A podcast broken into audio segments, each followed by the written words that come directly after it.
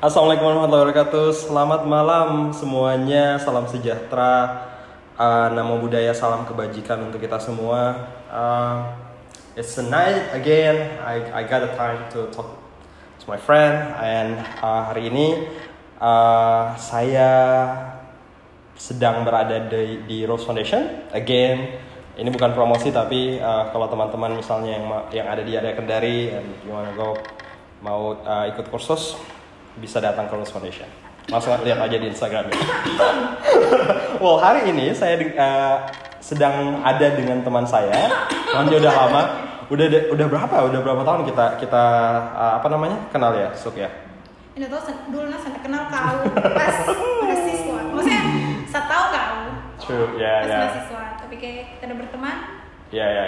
Berarti even until kita masuk di salah satu tempat kursus yang sama, and like maybe about 3 months we just like teman yang belum pernah ketemu sebelumnya ya. It's like itu cuma teman satu angkatan. Right, true. Dia hanya teman yang satu angkatan di kampus. Kalau bahasa Inggris itu kok acquaintances apa sih? Bukan friend.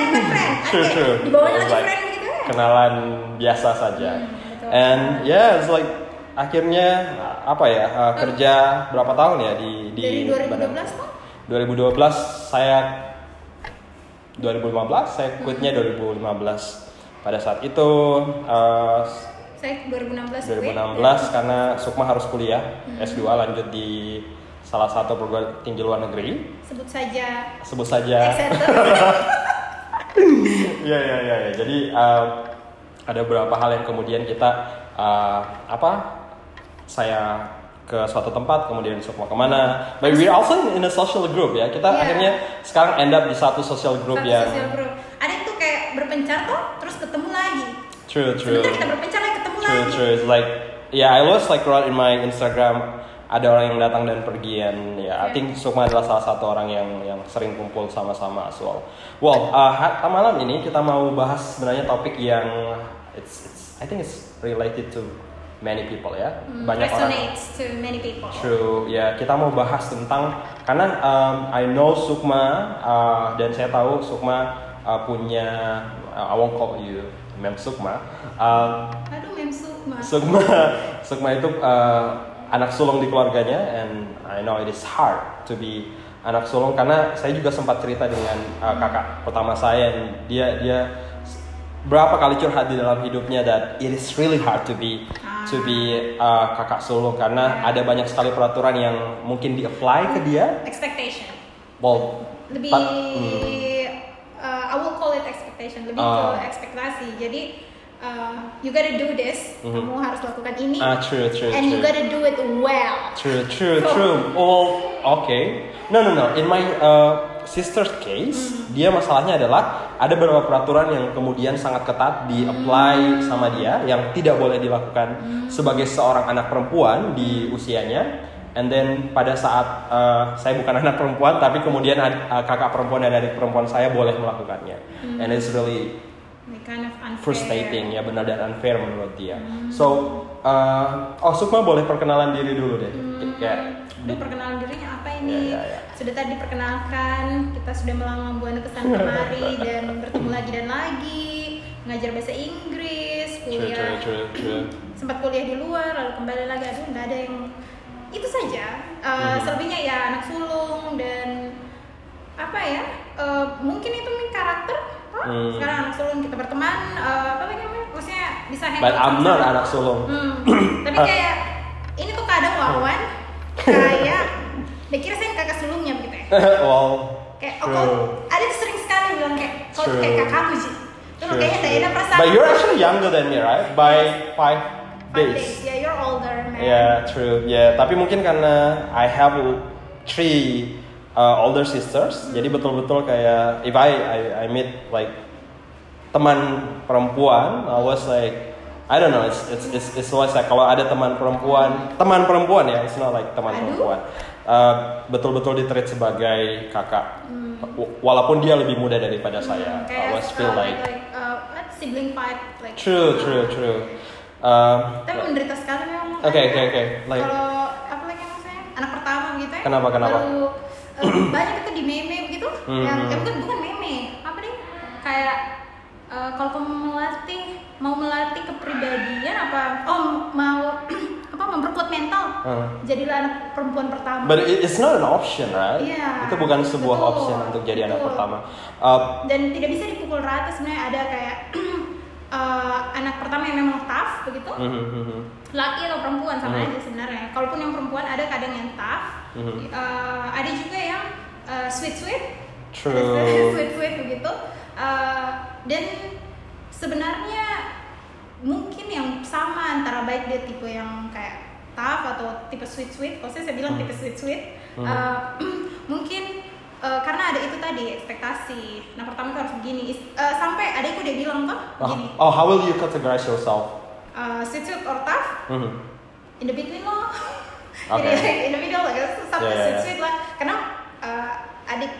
How many sister and brother you have? Yeah. Got one brother and got one sister. So, kalau sama yang brother of course like tough loh. Kalau yang sister of course sweet one. Jadi, like in the middle. Nah, ekspektasinya kayaknya yang sama. Sampai adekku pernah bilang ada temannya anak pertama juga. Dia bilang begini, kok itu kayak kakakku. Karena, kok itu harus kayak kakakku. Koran itu bahasa Kendari artinya kalian. Yeah. Kalian itu harus naik terus, tidak boleh turun.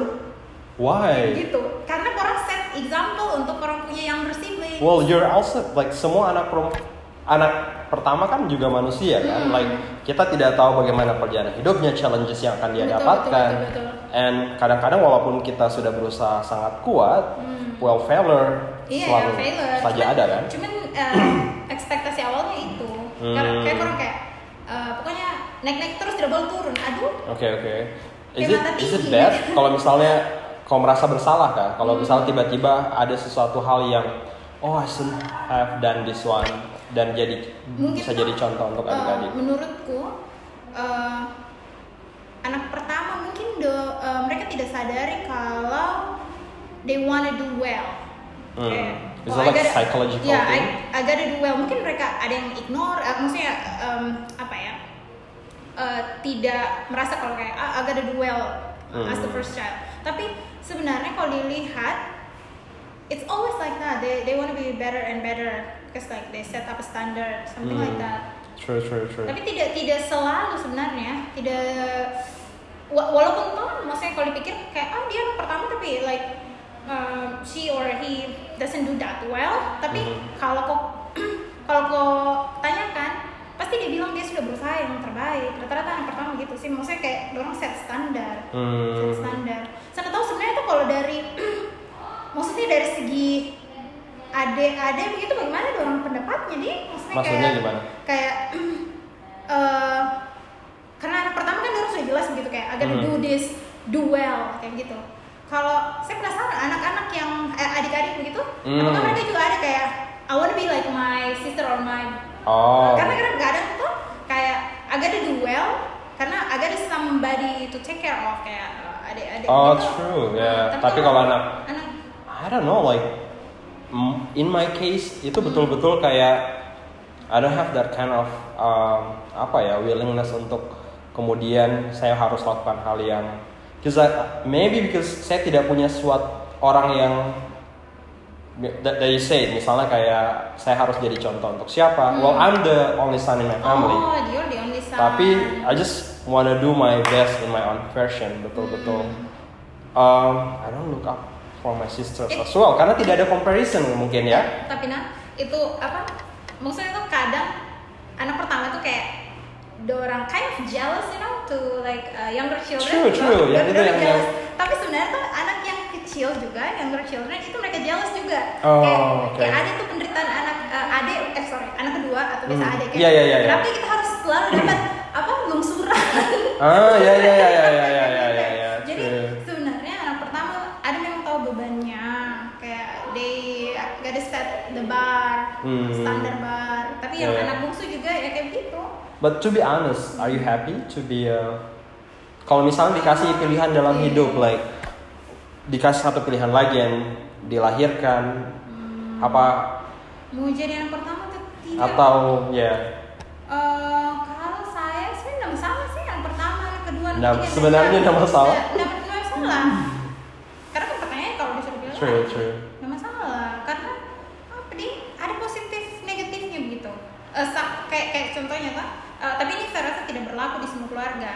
Kayak di keluarga itu karena kita anak pertama, we gotta get rewards more than younger sibling. Kenapa? Jadi kan suami kayak zaman dulu tuh kalau sama kakek begitu uang jajan itu pasti yang kakak lebih banyak. Oh really? Mungkin kalau dirimu yang lebih banyak karena dirimu sendiri anak laki-laki. No. Kalau saya yang paling banyak karena saya yang tertua kayak begitu. Mungkin karena waktu itu kita hanya 2 bersaudara. Kalau sekarang sudah ada adikku yang ketiga kan beda 10 tahun. Jadi kalau sekarang mungkin dia yang lebih banyak tau karena kita semua sudah. Ya true ya. Hal yang mungkin yang paling saya rasa adalah ketika misal dibagikan uang biasanya kakakku yang tidak dapat kan dia sudah lebih besar kan. Atau mungkin ingatanku tentang pembagian uang dan lain-lain itu. Tapi itu berkesan kan? True, sangat berkesan kan. Ya. Enak. Saya tidak satu pernah kayak cek kakakku berapa dia dapat dan lain-lain. But ya kalau misalnya dari adik dan kakak, I think. Tapi itu satu sisi, jadi kayak kadang kakak tuh dapat lebih banyak, tapi sebenarnya anak bungsu juga dapat lebih banyak dalam kursi-kursi lain. Right? Ya, karena kalau misalnya dikasih kan anak bungsunya akan dapat longer than, I don't know, durasinya pasti. Kalau kamu apa yang kau pilih? I'm gonna be very happy if I can be the last child of my family. Kenapa? It's gonna be like carefree. Karena betul-betul kayak, and I really want to have a brother actually.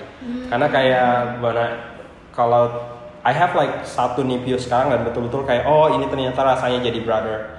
That you can kau punya teman yang betul-betul kita kesini and you do like boys activity and it's so fun. It's really really fun. Kalau bisa saya memilih, I'll be like the last child and punya satu lagi kakak laki-laki. I don't know. Rumput tetangga selalu lebih hijau, right? Yeah. Well, were you happy ketika masih anak-anak dan punya tanggung jawab mengurus 2 orang? Kalau saya, karena memang bawaannya, ribut sekali rumah. True, yeah. Kalau saya tuh karena, maksudnya mungkin kepribadian sudah begitu, jadi oke saja, tidak terlalu, mungkin pada awal-awalnya kayak mulai belajar. Karena kita di rumah itu waktu kayak SD mulai dikasih tanggung jawab kayak orang tuh harus cuci bajunya kalian sendiri, kalian harus bersihkan kamar setiap hari Minggu kayak gitu. Kadang kayak saya lebih dicek begitu karena ketimbang yang adik laki-laki. Tapi kalau saya pikir-pikir kadang ada juga beberapa hal yang kayak adik karena laki-laki toh, adik laki-laki mereka dikasih kerjaan yang lain gitu. Karena kalau saya pikir tuh segera muluk kan itu. True, right. Biar saya menderita di bagian itu, di bagian itu. Karena kan semua punya porsi masing-masing kan. Like yeah, true. Jadi apa plus minus? Yeah. You feel like a burden sebagai seorang kakak perempuan karena tadi kan bilang kakak perempuan itu harus set the bar kan yang pertama. Dan saya rasa juga sometimes my mother really pushed me to do well, kayak terutama di beberapa bagian, walaupun it's a private life, kayak misalnya sholat segala macam. Sampai sekarang betul-betul yang paling diingatkan adalah saya misalnya, walaupun misalnya ada kakak yang ada yang lebih tua yang masih tinggal di rumah tuh, tapi kayak yang betul-betul diingatkan tentang sholat kayak setiap pagi tuh, I'm just like questioning karena kayak why, kenapa saya yang betul-betul kayak di press gitu kayak sholat segala macam. My mom is not a kind of like. Soalnya tuh, apa lagi namanya? My father tuh.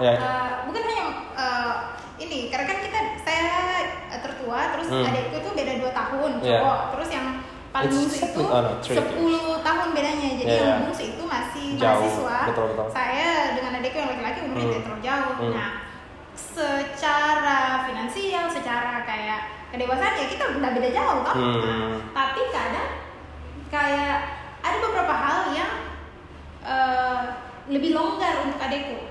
Kayak contohnya hal sederhana kayak kita tuh kamar harus rapi kayak gitu. Sure. Nah dia ini karena mungkin bawaan dari kecil jadi tuh kamar yang masih berantakan gitu. Kayak kadang tuh sampai kayak kenapa nih adekku tuh ditanya kenapa nih kamarnya berantakan kayak sudah nih itu media gitu ya, kita terima apa adanya. Yeah, that's true. Tapi kalau kayak umpamanya saya tuh kayak kenapa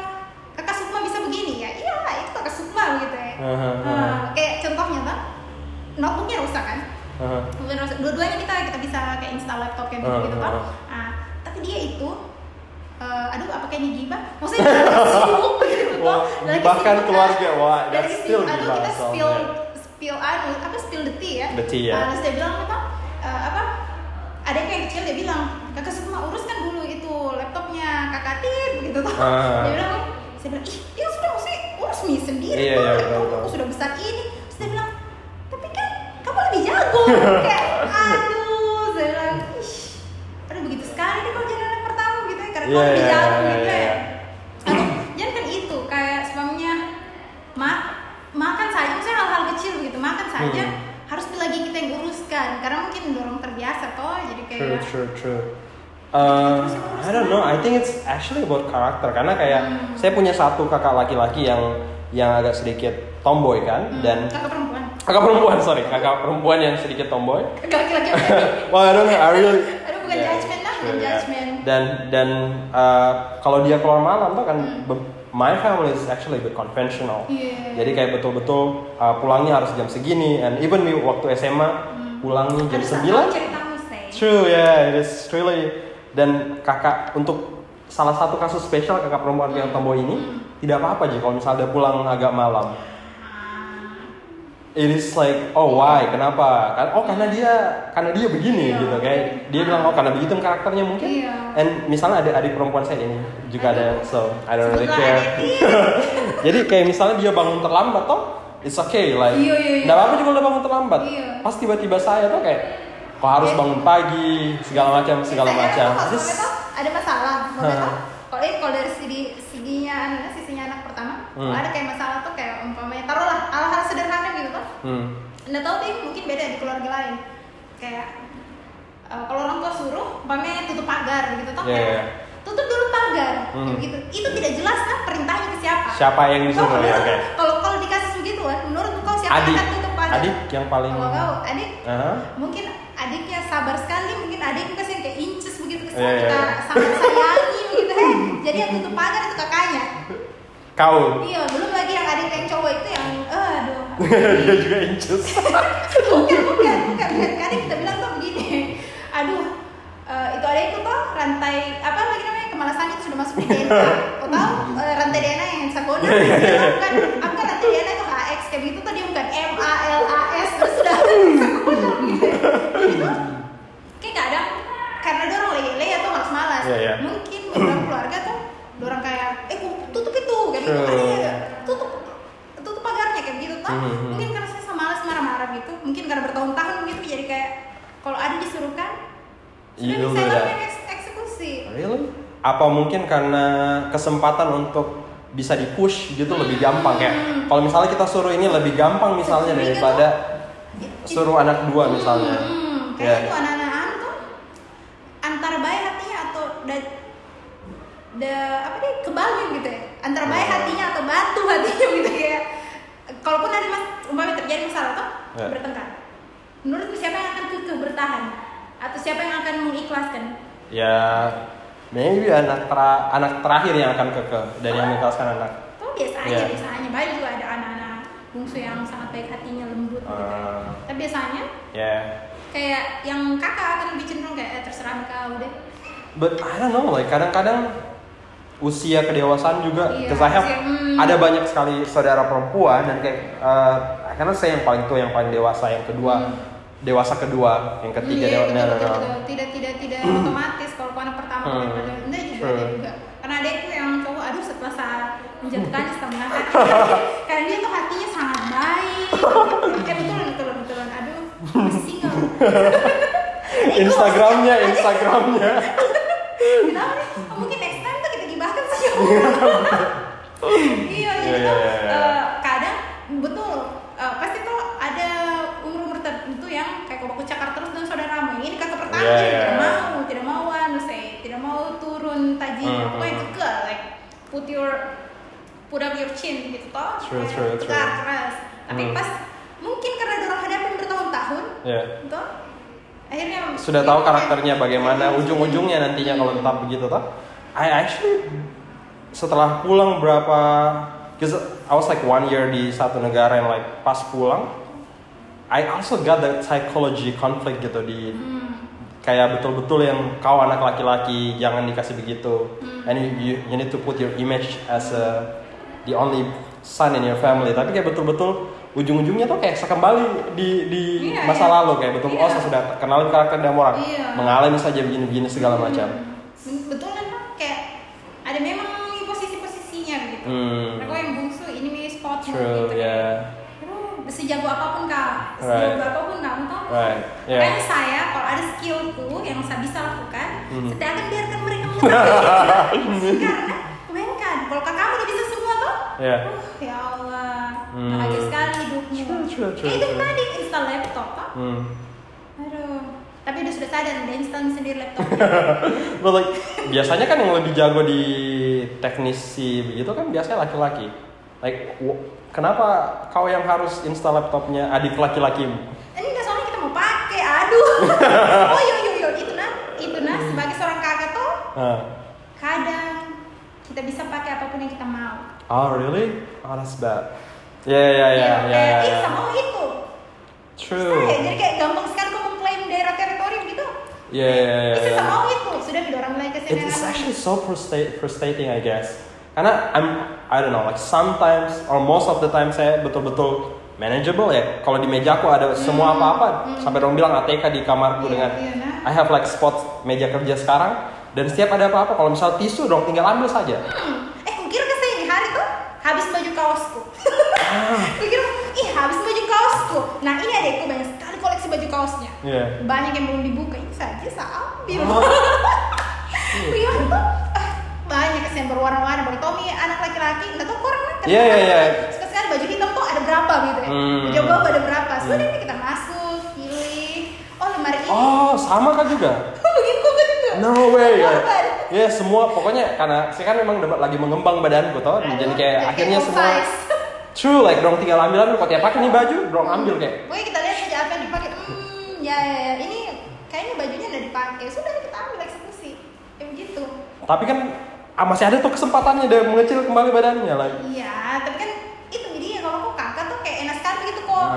Tapi coba nih adik, No, yeah. Kalau kau pakai punya kakakmu, perang dunia. True. Terus, dan tahu ya, kalau kakak ada ambil barangnya adiknya tuh kan kayak tidak berdosa gitu.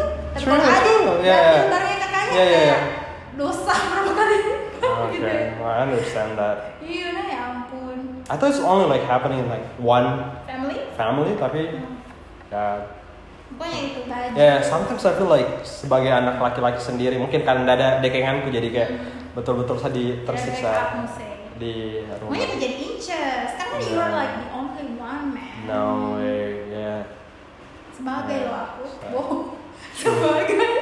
Anyway, bener-bener ya. Terima kasih banyak sudah mendengarkan. It's actually sebenarnya ada banyak topik sebenarnya. It's actually sangat seru untuk dibicarakan.